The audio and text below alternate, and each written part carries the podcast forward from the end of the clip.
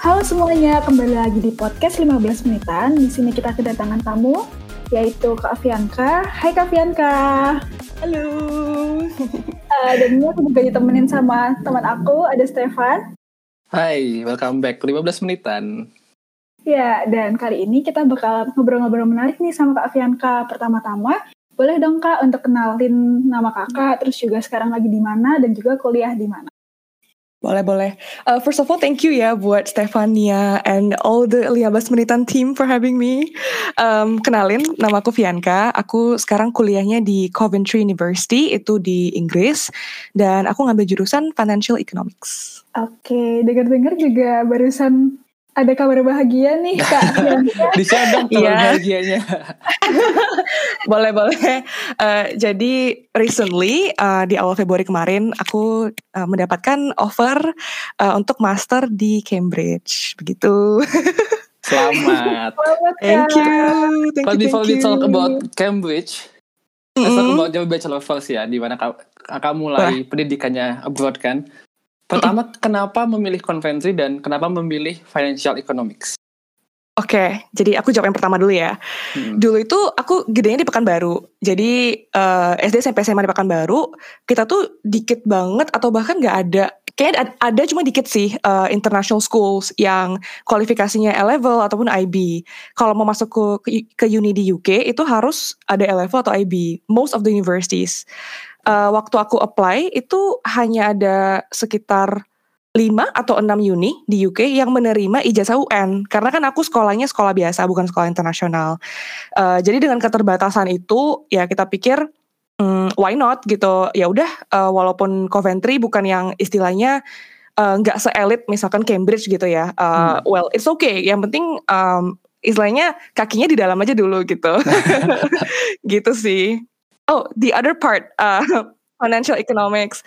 Nah, sebenarnya jujur um, it's it's not my first choice sebenarnya. Jadi waktu di apa SMA gitu, hmm, aku tuh sebenarnya lebih kepengen ngambil fotografi atau film uh, perfilman, uh, karena aku memang waktu SMA sering banget ada project-project bikin short movie, terus foto-foto uh, dan aku juga sering foto teman aku, jadi kayak freelancing gitu, uh, and I really enjoyed it. Kayak I, I seriously wanted to pursue it professionally uh, dan kayak punya degree di bidang itu. Cuma a lot of people around me was like ngapain ambil fotografi atau perfilman sebagai jurusan gitu. Ngapain sih punya degree di sana? Itu kan bisa dipelajari sendiri gitu di di luar perkuliahan. Uh, jadi mostly sih karena itu jadi pikir oke okay, what are the alternatives gitu kan? Dan at the time uh, aku itu punya online shop. Jadi aku jualan uh, di Instagram gitu. Um, mostly itu kayak Korean boleh dipromosiin sekalian loh enggak seka sekarang udah nggak ada. Oh, okay. orang sudah fokusnya ke hal lain. Tapi ya yeah, I used to have that uh, apa bisnis gitu kecil-kecilan. Dan I uh, aku sebenarnya udah mulai tuh dari 5 SD jadi tiap tahun itu tetap lanjut terus sampai SMA I really enjoyed it juga um, more so kayak ininya sih um, it's amazing kayak menurut aku tuh kayak fascinating banget ngelihat orang yang gak kenal kita percaya sama produk kita, percaya sama kita mau beli dari kita. I feel like oh interesting ya ada orang yang bisa kayak gitu apalagi online kan kayak you hmm. orang yang gak kenal aku siapa, uh, gak tahu ini legit apa enggak kayak kok mereka bisa sih percaya. So um, I thought okay business is something that I probably would want to study.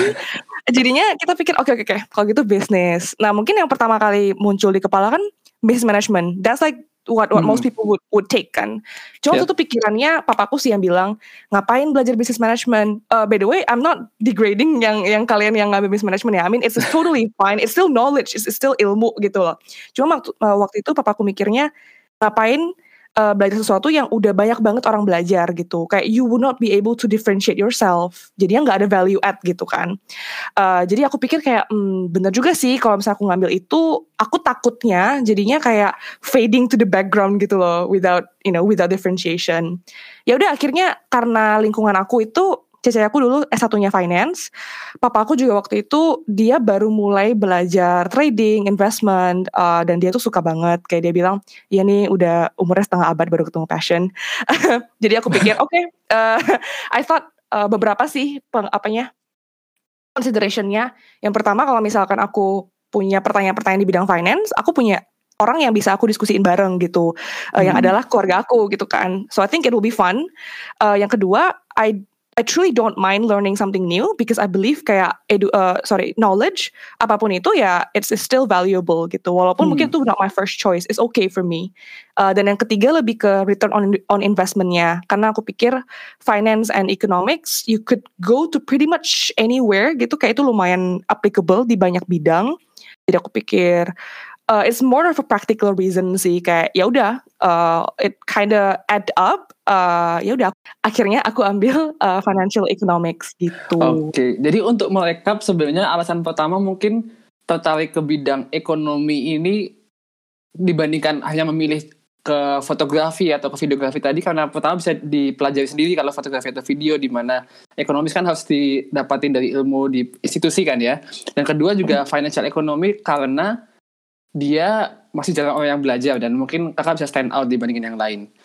Dan kemudian apa yang telah Kak Fianka pelajari selama mungkin tiga tahun ya di bachelor sana? Mm. Apa yang Kak Fianka dapatkan selama belajar di sana? Oke, okay, banyak. Terutama karena dulu aku SMA-nya IPA. Jadi ekonomi itu kayak ter teritori baru banget buat aku. um, jadi gimana ya?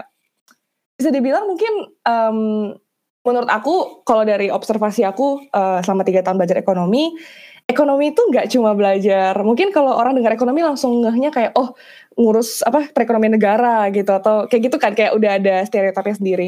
Uh, tapi setelah aku pelajari sebenarnya ekonomi ini banyak psikologinya banyak ngeliat uh, banyak ngeliat gimana sih kalau ada perubahan di polisinya, uh, gimana manusia kita orang-orang rakyat ini bisa bereaksi ke perubahan itu. Jadi benar-benar ngelihat kayak oke okay, kalau ini berubah uh, marketnya yang terdiri dari orang-orang individual dan juga pemain-pemain seperti uh, perusahaan itu mereka berubahnya gimana? Contoh paling simple itu misalnya gini, uh, let's say ada barang barang A, kita bilang buku deh buku. Um, sekarang itu misalkan dipatok di harga yang tanda kutip normal. Jadi ini harga yang di mana orang beli segini jual segini, ya kan? Okay. Uh, eh, ada ada dua pemain, uh, ada penjual dan pembeli. Nah, bisa dibilang, oke okay, kalau misalkan nih tiba-tiba barang ini tuh jadi langka, yang tadinya mm-hmm. kuantitasnya ada 100, sekarang tinggal 20 gitu. Uh, otomatis dengan demand yang sama, orang-orang kan yang mau beli buku ini tetap sama nih jumlahnya, tapi mm. supply-nya sudah berkurang. Nah, kita kita bisa ngelihat oke okay, dengan supply berkurang tapi orang yang mau barang ini tetap sama jumlahnya, maka harganya bisa naik. Karena di saat itu penjualnya mikir, "Oh, ini barang masih banyak orang yang mau." Diperebutkan banyak orang. Iya, ya. iya betul diperebutkan. Nah, yaudah kita naikin harganya. Nah, nanti ketika harganya naik, lucunya ya orang-orang ada yang merasa, "Oh, ini bukan kebutuhan aku, enggak lah terlalu mahal, nggak jadi beli." Jadi nanti demandnya berkurang, nanti penjual mikir lagi, "Oh, uh, harga sendiri terlalu tinggi lagi. turun lagi. Jadi itu dinamika itu yang kita liatin. Itu yang paling simple sih menurut aku. It's really interesting karena ngelihat uh, reaksi market tuh kayak mana gitu. Oke, okay, jadi sebenarnya kalau dari yang aku tangkap ya kak, kan berarti kayak mm. di, uh, hal yang menarik buat kak Fianka belajar mata eh belajar studi ini adalah gimana psikologi orang tuh bisa mempengaruhi market dan juga price juga terutama. Nah, tapi Betul. ada nggak sih kayak uh, suatu challenge nih yang Kak Fianka tuh baru dapetin dan sebelum itu nggak Kak Fianka expect ketika masuk ke sana kayak misal, wah ternyata statistikanya ribet banget atau gimana? iya iya iya, I get it. Um, sebenarnya iya sih betul kayak yang kamu bilang statistik sama econometrics. Jadi ketika kita apalagi kalau misalkan mau melakukan riset gitu di bidang ekonomi uh, atau sebenarnya di bidang lain sih di social science lain ya kita harus tahu statistika dan juga econometrics. Jadi di ekonomi ini kita uh, banyak melihat relationship kan yang kayak aku bilang tadi hubungan ketika satu ini berubah apa efeknya uh, di orang lain atau di pihak lain. Nah, oleh karena itu kita banyak memakai yang namanya statistika dan juga econometrics uh, untuk melihat, okay, kalau misalkan ada perubahan, apakah ini signifikan dan apakah ini memang betul dikarenakan oleh efek yang kita kira tadi. Nah, contohnya gini, hmm. kita bisa melihat data nih. Uh, ini yang paling sering dicontohin sih sama guru-guru aku di sekolah. Uh, ketika kita melihat data curah hujan, hmm. terus kita ambil lagi data misalkan penjualan tempe gitu, bisa okay. aja dalam waktu tertentu kita kita lihat da, uh, data poinnya kita bikin di grafik, mereka tuh mirip banget gitu. Jadi kita bisa kira, oh ada hubungannya ya antara hmm. ini, kok bisa sama banget. Tapi dengan ekonometrik dan statistik kita bisa ngelihat, oh mereka ini nggak ada hubungannya, mereka cuma kebetulan aja kayak gini. Nah, ketika kita nggak punya metode itu untuk mengkonfirmasi apakah ini memang relationship yang beneran atau relationship yang kebetulan, maka kita akan mendapatkan konklusi yang salah. Kita akan kira, oh gara-gara uh, lagi musim hujan banyak yang beli tempe. Padahal kan that, that's not the case. Gitu. Jadi um, yang pertama kali bikin aku um, agak kayak, aduh ini sesuatu yang baru adalah itu uh, statistikanya dan juga econometrics karena metodenya juga banyak terus banyak asumsi-asumsi itu sih yang sampai sekarang aku masih mempelajari yang masih agak ribet gitu. Alright, ini menarik sih kak sebenarnya gimana uh, asumsi itu sebenarnya bisa divalidasi ya dengan pembelajaran yang kak Fianka cari ini. Nah, terus uh, aku mau tanya nih dari pembelajaran itu ada nggak sih kayak kontribusi yang sebenarnya bisa di, diberikan buat masyarakat? Kayak misal melalui grafik biar orang bisa lebih apa atau apa gitu. Dengan kita belajar ekonomi ataupun sebenarnya bidang sosial lain juga sih uh, kita tuh bisa kontribusi di bidang research and uh, policy making. Nah waktu aku ini kan aku sekali nulis, nulis disertasi jadi kita itu uh, kebetulan di bidang yang aku liatin ini, jadi aku ngeliat tentang uh, gender inequality dalam edukasi dan efeknya ke economic growth. Nah, dengan ngeliat ini sebenarnya banyak banget paper dari kayak World Bank, uh, UNICEF, uh, ADB, ADB Asia Development Bank, dan ini interesting to see di balik dari konten itu mereka sebenarnya bikin bikin ini untuk uh, drive for changes. Jadi di negara-negara tertentu, misalkan uh, anak-anak perempuannya itu banyak yang masih belum uh, sekolah atau investasi untuk girls in education itu masih rendah banget. Jadi dengan menuliskan research ini, mereka bisa berkontribusi dengan um, flagging the policy maker kalau misalkan eh di negara ini kalian masih gak ada loh investasi ke girls atau investasinya masih kurang. Nah, lewat riset kami, kami membuktikan kalau misalkan kalian gak investasi uh, sebanyak yang kalian investasikan kepada laki-laki, kalian missing out on a lot of economic growth. Nah, jadi menurut aku uh, impactnya ekonomi dan mempelajari social science in general itu adalah dengan mempelajari sesuatu dan memberikan argumen kita, of course yang yang yang di back dengan uh, data dan di back dengan uh, teori, kita tuh bisa mengubah policy yang bisa mengefek hidup orang lain. Nah, jadi mungkin dalam uh, salah singkatnya nggak sekedar bagaimana kita cuman menyuruh pemerintah untuk meningkatkan kualitas hidup misalnya kayak equality gender tapi juga kita dengan memperbaiki ekonomi kita juga bisa menyelesaikan masalah-masalah lain gitu ya? Hmm, in a way ya, betul. Karena interestingly ekonomi ini menurut aku ya dari dari apa yang aku pelajari dia tuh intertwined banget interconnected banget sama social science lainnya. Jadi mungkin pas awal tuh aku selalu mikir oh ekonomi itu cuma ya belajar duit aja gitu cuma ya hmm. istilahnya ngurus duit negara gitu kan. Atau dalam dalam skala besar. Cuma setelah lihat lagi impactnya ke komunitas baik itu secara hmm, sosiologi ataupun secara uh, history itu banyak banget. Dan memang kalau di ekonomi kita belajar juga oke okay, sejarahnya uh, Great Depression kayak mana sejarahnya hmm. yang crash financial crash 2008 seperti apa apa yang udah kita pelajari dan sebagainya terus kalau sosiologi um, waktu aku belajar tentang gender uh, inequality dalam edukasi ini banyak juga muncul anekdot dari kasusnya Korea Selatan di mana karena patriarki value mereka yang sangat keras ini uh, yang kemudian secara histori itu berawal dari Confucian, uh, Confucianism atau uh, agama Konghucu uh, itu mengefek mereka ratusan tahun sampai sekarang. Nah itu interesting karena ekonomi nggak cuma ekonomi, dia banyak Jadi, sekali uh, cabangnya. Kita nggak bisa bahas ekonomi hanya sekedar uangnya, tapi kita harus tahu apa yang membuat ekonomi terbentuk ya dari sejarahnya, dari antropologi bahkan sampai keadaan sosial di masyarakat pada waktu itu. Bener, bener, bener banget. Dan mungkin kalau kalau mungkin aku boleh bilang ketertarikannya Kak Fianka ke bidang ini dan terutama di perkembangan negara-negara berkembang ya, ini yang menyebabkan Kak Fianka juga akhirnya memutuskan studi master di bidang ini atau boleh diceritain dikit? Mm, boleh, boleh. Iya, jadi um, sebenarnya berawal dari um, apa yang aku pelajari ditambah um, waktu waktu aku di tahun kedua itu aku mulai aktif di organisasi namanya uh, Young Indonesian Professionals Association in the UK. Jadi ini adalah asosiasi atau komunitas orang-orang Indonesia yang kerja di Inggris. Nah, waktu itu sebenarnya aku juga ketemu mereka gara-gara aku desperate nyari kerja. Akhirnya ketemu mereka gitu.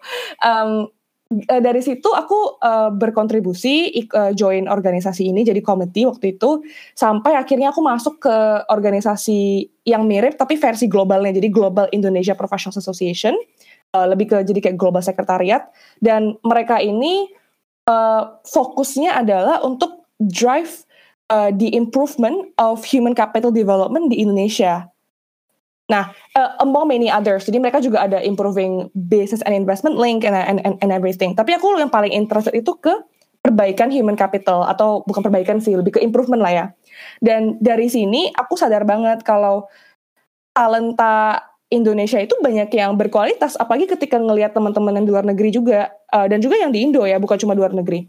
Tapi kan yang fokus aku fokus aku di luar negeri, kenapa? Karena oh, orang-orang ini yang kebanyakan enggan pulang ke Indo kan. Jadi kalau misalkan kalian di sini hebat, terus um, I get it lah kenapa nggak mau pulang ke Indo. Cuma kalau misalkan hebat, terus uh, nggak mau pulang, uh, ada sesuatu yang namanya brain drain. If if if you guys have heard of it.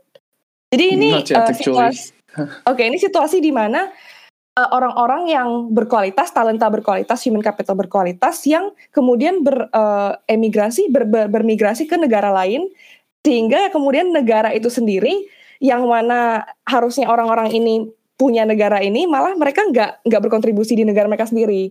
Nah itu ada namanya ada fenomena namanya brain drain. Jadi aku pikir oh apakah Indonesia akan kemudian uh, sampai ke sana gitu. Kalau misalkan human capitalnya ada nggak mau uh, berkontribusi di Indonesia.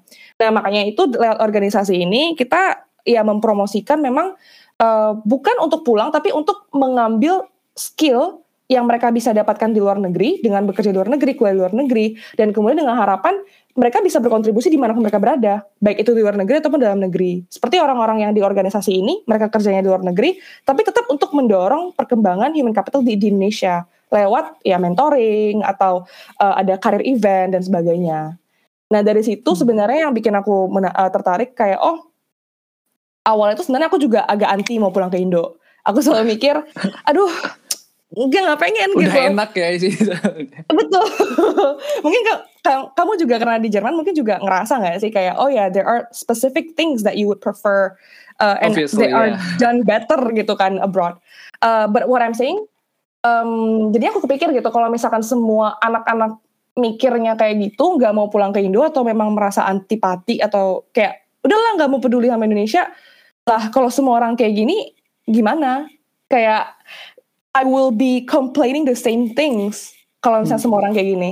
Jadi aku pikir dari yang tadinya kayak mm, nggak mm, gitu niat sampai aku pikir oke okay, uh, actually lewat organisasi ini dan juga apa yang aku pelajari di uni aku sadar developing country itu sebenarnya punya social-social issue yang bisa banget kita garap dan kita perbaiki. Dan aku pengen jadi bagian dari solusi itu. Makanya aku pilih, oke okay, kalau gitu aku bakal belajar development studies. Uh, yang mana fokusnya adalah di mempelajari isu sosial di developing countries. Uh, kenapa aku mau uh, spesifik ngambil ini? Ya sebenarnya jujur karena uh, a, a big part of it ya karena aku orang Indonesia. Dan kalau misalnya aku bisa bayar sesuatu yang kemudian aku bisa baik itu melalui riset atau melalui kerjaan aku nanti ke depannya aku bisa berkontribusi, why not gitu. Jadi itu plan yang kakak untuk dalam waktu ke depan ya, membawa sesuatu pulang ke Indonesia ya? Uh, ya, yeah, uh, maybe not exactly kayak aku bawa gitu pulang, tapi ya yeah, in one way or another. Karena masih ada rencana yang belum begitu jelas gitu kan. Aku tertarik mau ambil PhD, but I'm not sure karena butuh komitmen yang besar. Tapi memang uh, kalau bisa aku berkontribusi melalui riset, melalui um, apa mempengaruhi policy makers, uh, ya yeah, I would be so down to do it. Amazing, kita main blown loh ya di sini mendengarkan mimpi-mimpi besarnya Kak Fianka. Misalnya kita udah sampai di bagian pertama dari podcast ini dan kita tentunya bakal ngebahas lagi soal keinginan Kak Fianka dan mungkin apa yang Kak, Kak Fianka ingin wujudkan di Indonesia, tapi di episode berikutnya. Tapi sekarang terima kasih Kak Fianka udah sharing harapannya kepada kita semua, pengalaman ceritanya semua. Dan terima kasih sudah mendengarkan. Adalah 15 menit kan podcast di mana kita mendengarkan cita-cita dari teman-teman kita yang masih berjuang untuk masa depan mereka dan masa depan Indonesia. Jangan lupa follow kami di 15 menitan dan follow kami di platform podcast favorit kalian. And see you next week. Thank you. Bye-bye.